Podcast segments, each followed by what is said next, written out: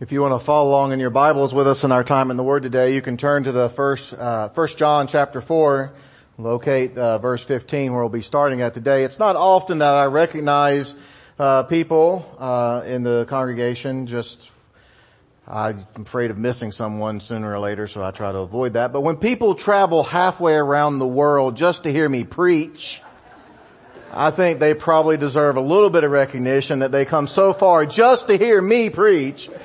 So, uh, Victor and Alyssa are here with us today, and we're very grateful, thankful that you're here, and praise the Lord. Now that puts a lot of pressure on me not to let you down. We'll see how well I do. We're continuing a series that we've been in for some time looking at, uh, the first book of, uh, first letter of John. Uh, and some ideas, what we call these upwords, these words, these ideas behind uh, evidence of our salvation, evidence of our rebirth and our conversion, that John is saying, I've written these things so that you know you have eternal life. Today we're moving on with another one. Today's word is fearless. It comes from First John chapter four. We're going to start with verse fifteen through nineteen. Whoever confesses that Jesus is the Son of God, God abides in him and he is, and he in God. He, we have come to know and have believed the love which God has for us. God is love. And the one who abides in love abides in God and God abides in him. By this, love is perfected in us so that we may have confidence in the day of judgment. Because as he is, so also are we in this world.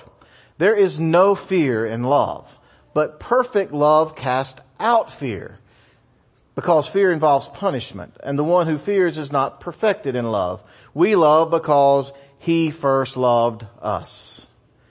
So let me just take a moment and kind of uh, follow the logic of what John's telling us here, this upward about living a fearless life. This is kind of how this scripture flows, and the logic of his argument here is if we confess Jesus, which means if we have a true abiding faith in Christ, if we've put our faith wholeheartedly in Christ, in what he's done and who he is, that he's the Messiah, the Savior of the world. If we confess Jesus, we understand, we have at least some understanding of God's love for us.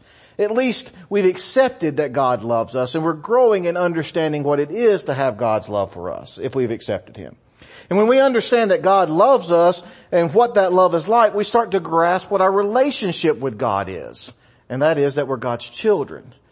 And if we understand that we have this relationship, this father-child relationship, then we have confidence before him, that when we become before him, we're not coming before some stranger, we're not coming before a judge, we're coming before our Father. And so it gives us confidence to come into his presence because he loves us, he's adopted us, he's our Father. And as we understand that, we can start to live fearless. We're, we're not fearing his judgment because we realize we have a loving Father.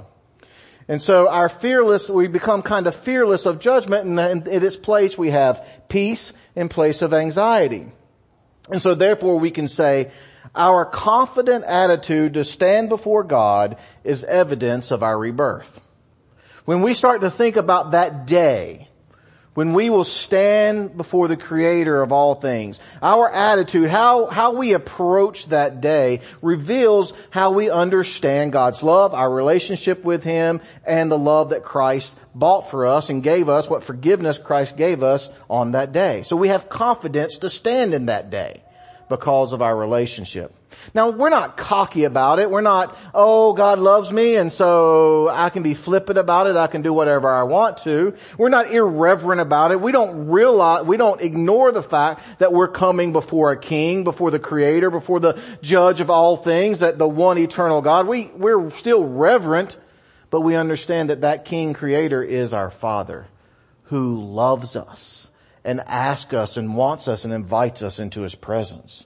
And so we start to become fearless as we look forward towards that day. And as we grow in that understanding of God's love and our relationship with him, we will actually start to anticipate being before him. It's not some great thing that we're afraid of, but something we start to look forward to because our confidence is growing. And as I've heard many saints before who've start to realize that that time is coming very quickly for them, they'll usually phrase it, I'm ready. I'm ready to meet my Maker. And that's kind of what Paul's saying, is when you get to that place where you say, I'm ready to see my Jesus, that's evidence that you're reborn. Because that fear of facing God has been replaced by the love of God. And that's our evidence. And so, that's kind of why G, uh, John is writing this, so that we can have this evidence to be ready to face God. And, and if you say today, I'm not quite there yet, that's okay. That's probably why you're still here, because God wants you to grow in His love and understanding so that you will be ready when that day comes. And so when our relationship, but, but the truth of the matter, the kind of the overarching theme of this passage, I think, is when our relationship with God is settled, when it's established, when we have a true abiding relationship with God, then life that we live here starts to become fearless. Everything starts to grow strangely dim in the presence of God's glory and His love and His grace. That the things that we're so afraid of in this world don't have the power over us that they once did. And so I kind of want us to see how this fear and love kind of work throughout the Scriptures. And for us to do that, we need to kind of go back to fear's origin, where where fear started, where this idea of this thing that's being cast out, well, where did it get started at? Well, it actually started kind of at the beginning, in the Garden of Eden. It all started right there. If you remember in Genesis chapter three, so three chapters into the Bible, right after the, what we call not the fall of the year, but the fall of mankind, in Genesis chapter three, eight and ten, it says this: they heard the sound of the Lord walking in the garden in the cool of the day, and the man and his wife hid themselves from the presence of the Lord God among the trees of the garden. And the Lord God called to man and said, where are you? And he said, I heard the sound of you in the garden, and I was afraid, because I was naked, and so I hid myself. See, Adam and Eve had sinned, and that broken relationship brought fear into the relationship. Adam and Eve, who were walking hand in hand with God and had this wonderful communion with God, had now gone from running up to God, embracing Him, grabbing His hands, walking with Him hand in hand in the cool of the evening, to now hiding themselves in fear because of who God is. And that's where it started, right there. Sin brings fear of God. A broken relationship resulted in fear.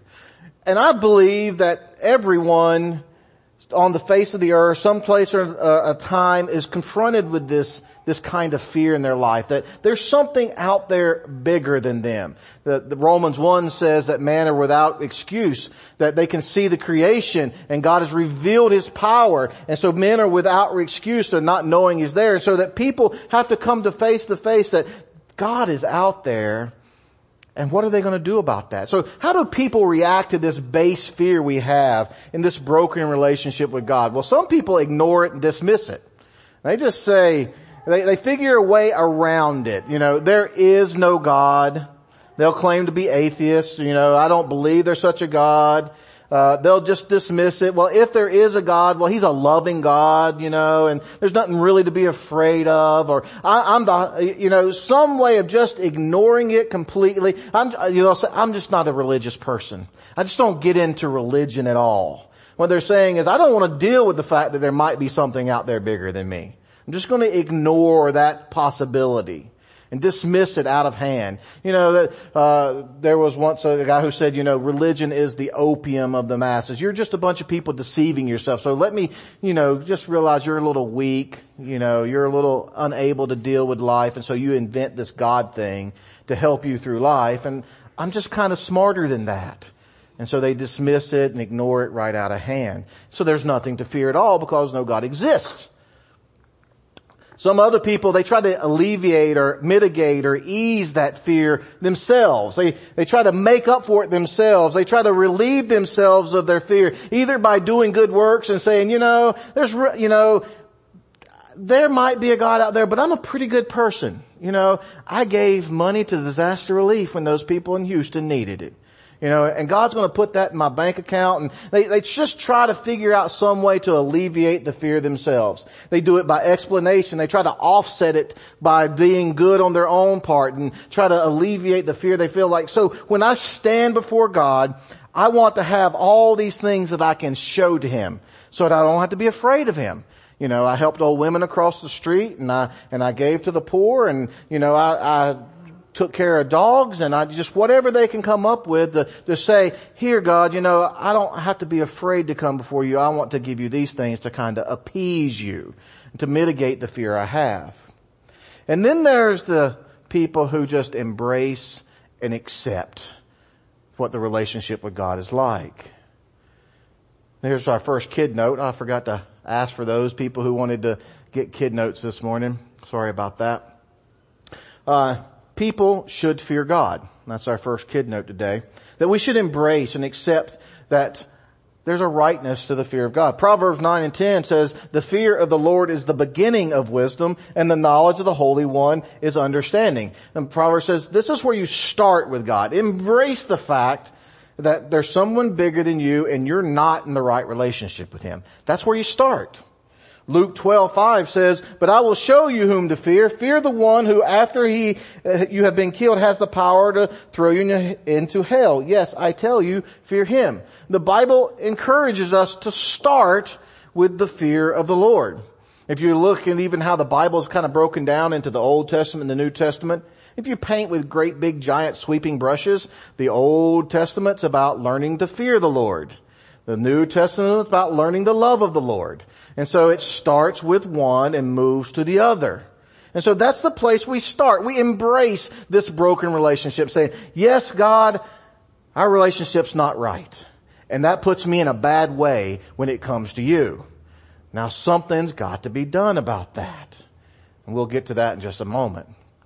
But first, let me point this out for our kid notes. When we talk about the fear of the Lord, what does it mean to fear God? This is a special note for our kids and their kid notes. The fear of God is to respect, honor, and be concerned about Him. That's what it means to fear God. You respect Him, you honor Him, and you're concerned about Him. Meaning, you're concerned about what He thinks, you're concerned about he, he, how He feels about things. He, he kind of dominates your thinking. You're, you're always thinking, I wonder what God thinks about this. That's what it means to fear God. I wonder what God thinks about this. I wonder, would God approve of this? I wonder, does God think this is right? I wonder if I would do this if God is here. That God takes up a very large part of our thinking, and that we're concerned about Him and want to respect Him and honor Him. But I'd like to talk just a moment about fear's victim. So after the origin of fear there in the garden, what, what is up with the fear's victim? And fear's victim is faith. The, tr- the truth of the matter is faith and fear are at war with each other. They're kind of mortal enemies. And we live in this kind of battle constantly. You may not realize it, you may not think about it, but almost every day, almost every moment, almost every choice you make, you're fighting this battle between faith and fear. Our kid note says, faith is, faith in God now means that you completely trust Him. And so, as we make choices every day, just think about how faith and fear are in competition with each other.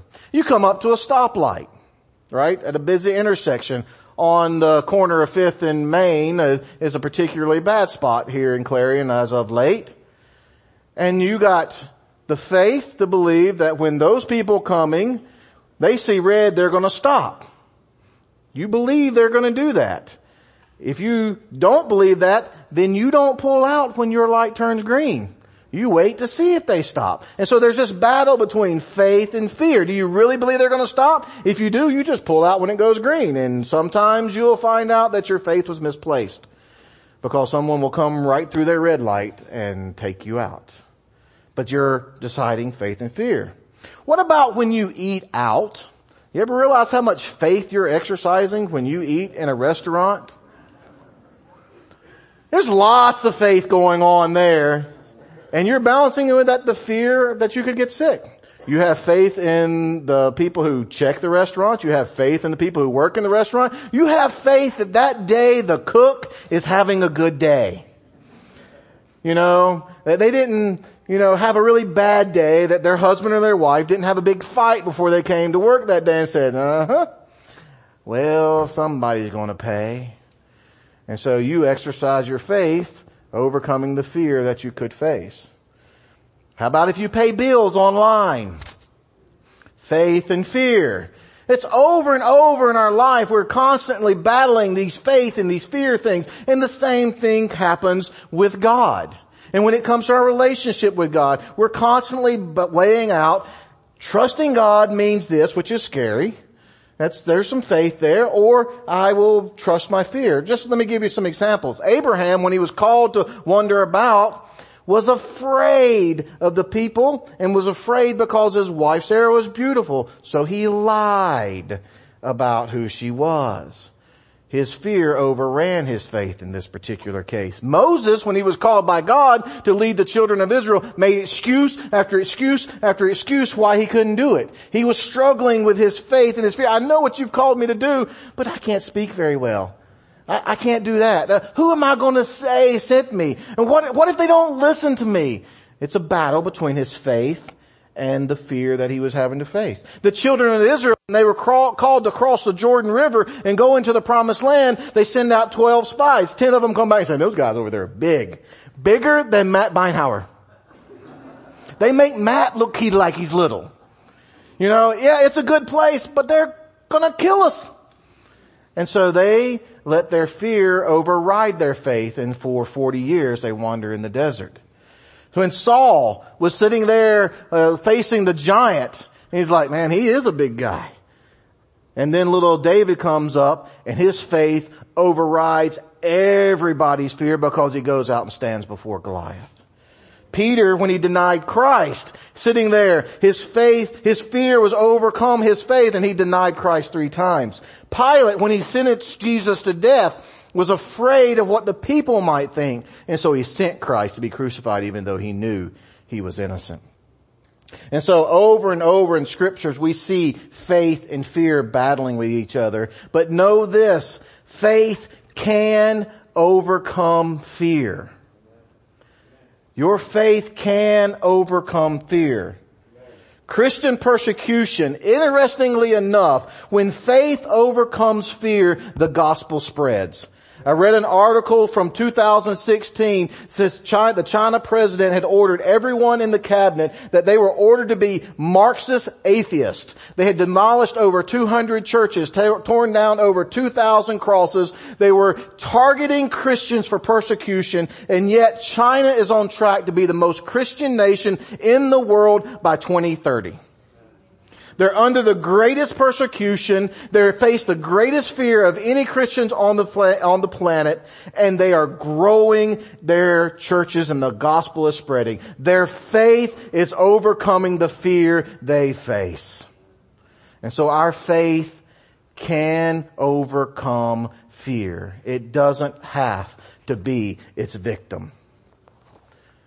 So what is the remedy for that? What's going to inspire our faith to overcome this type of fear? Love. God's love. Children, you can note this in your children's notes. You can write down God loves, and then write your name in the children's note, in the note. God loves me. God loves Jason. God loves us each and every one. John four eighteen says, perfect love casts out fear. And there's only one person who's loved perfectly. That's God. Jesus. His perfect love causes us to overcome our fears. We start to now get an understanding of what John three sixteen says. For God so loved the world that he gave his only begotten son, that whosoever believes in him should not perish but have eternal life. seventeen goes on to say, for God did not send his son to judge the world, but that the world might be saved through him. See, because love, fear comes from the fear of judgment, but Jesus didn't come to judge. He didn't come to punish.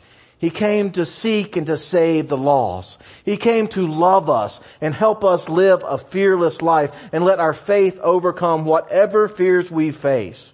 And when our relationship with Him is rightly established, then our fears start to diminish. They start to go away. Here's the truth for you kids and your kids' note. There is, oh, by the way, kids, you're getting a two-four lesson today. Not only are you learning what the Bible says, if you look closely at your kid notes, you're learning how to proofread. So you're getting a, you're getting, you're getting an English lesson too. You're welcome, parents. I'm teaching two things for them. That us is supposed to be is. There is nothing to fear when you're with God. There is nothing to fear when you're with God. Our fears start to diminish. Romans chapter eight says, I consider that our present sufferings are not, this is a compilation from Romans eight. I consider that our present sufferings are not comparable to the glory that will be revealed to us. We know that the whole creation has been groaning together in pains of childbirth until this present time. We know that God works all things for good for those who love Him, who are called according to His purpose. What then shall we say in response to these things, to these troubles, to these turmoils? If God is for us, who can be against us? When we understand the love that God has for us, our fears start to diminish. Luke twelve four says, I tell you, my friends, don't be afraid of those who can kill the body, and after that can do no more. Philippians four says, be anxious for nothing, but in everything by prayer and supplication with thanksgiving, let your requests be known to God. The psalmist said in twenty-three four, yea, even though I walk through the valley of the shadow of death, I will fear no evil, for you are with me. Psalm twenty-seven one says, the Lord is my light and my salvation. Whom shall I fear? The Lord is the stronghold of my life. Of whom shall I be afraid? When we are right with God, when we are with God, our fears in this world should diminish. Because there's only one thing to fear in this world, rightly to fear in this world, and that's God. And once you've accepted His love, that fear is now gone. And everything else should line up behind that. So just briefly, let me mention just four of the fears that we commonly face, and a little biblical insight into those. There's many more. This is not an exhaustive list. This is just four kind of big ones. One is the fear of missing out. This is what people, this is the fear people have when they say, you know, if I'm a Christian, I'm going to be boring, and my life's going to be boring, and I'm going to miss out on all the fun stuff that the world has to offer. I'm going to miss out on all that good stuff, you know, all that stuff. And so I don't, I'm afraid if, if I'm a Christian, I'll miss out on life. And life's too short to miss out on, so I'll be a Christian later. They, this is what deceived Adam and Eve in the Garden of Eden when, when Satan said, you know, kind of hinted that God was holding out on them, that he's, he's not letting you eat of that tree because he knows the day you eat it, you're going to be like him, and he don't want you to be like him. He's holding out good stuff on you. I just want to remind you that God is good. God is unchanging, and He's always good. And everything God wants from you, everything God wants for you, everything that God instructs you to do is for your good. And doing it God's way is always the best way. James one six and seven says, do not be deceived, my beloved brethren, every good thing given and every perfect gift is from above, coming down from the Father of lights, with whom there is no variation and shadow and shifting shadow. That the good things come from God. And it's good to do it God's way because God is good and God loves you. And so that fear of missing out can diminish when we realize how good God is. The fear of man.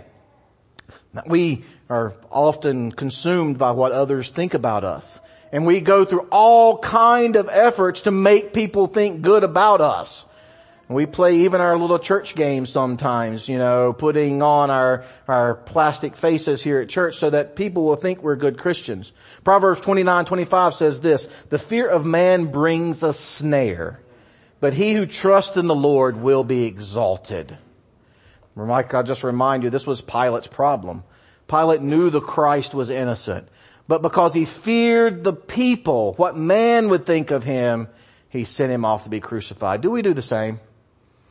Do we crucify Christ because we're afraid of what other people will think? Do things and act ways and say things we wouldn't normally do when we're in certain people's presence because we want them to think differently of us, and we, we care more about what they think than what God thinks. Fear of failure. Will I be good enough? Am I good enough? I'm not good enough. I know I'm a failure. I just want to remind you, God is gracious. God doesn't expect you to be perfect. In fact, He knows you're not going to be. That's why we have grace, undeserved merit. Psalm one forty-five eight, the Lord is gracious and merciful, slow to anger, and great in loving kindness. You just repeated with Miss Jean this morning, God never what? He never changes. God is still gracious and merciful, slow to anger, and great in loving kindness.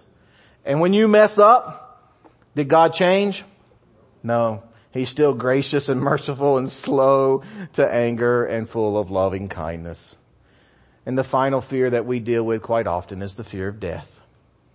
And when you know that God is your Father, when you've accepted that love, when you understand that love, when you're in the relationship with Him, when you're with God, then you can quote what First Corinthians fifteen fifty-four and fifty-seven says. But when the perishable will have put on the imperishable, and this mortal will have put on immortality, then will come about the saying that is written, death is swallowed up in victory.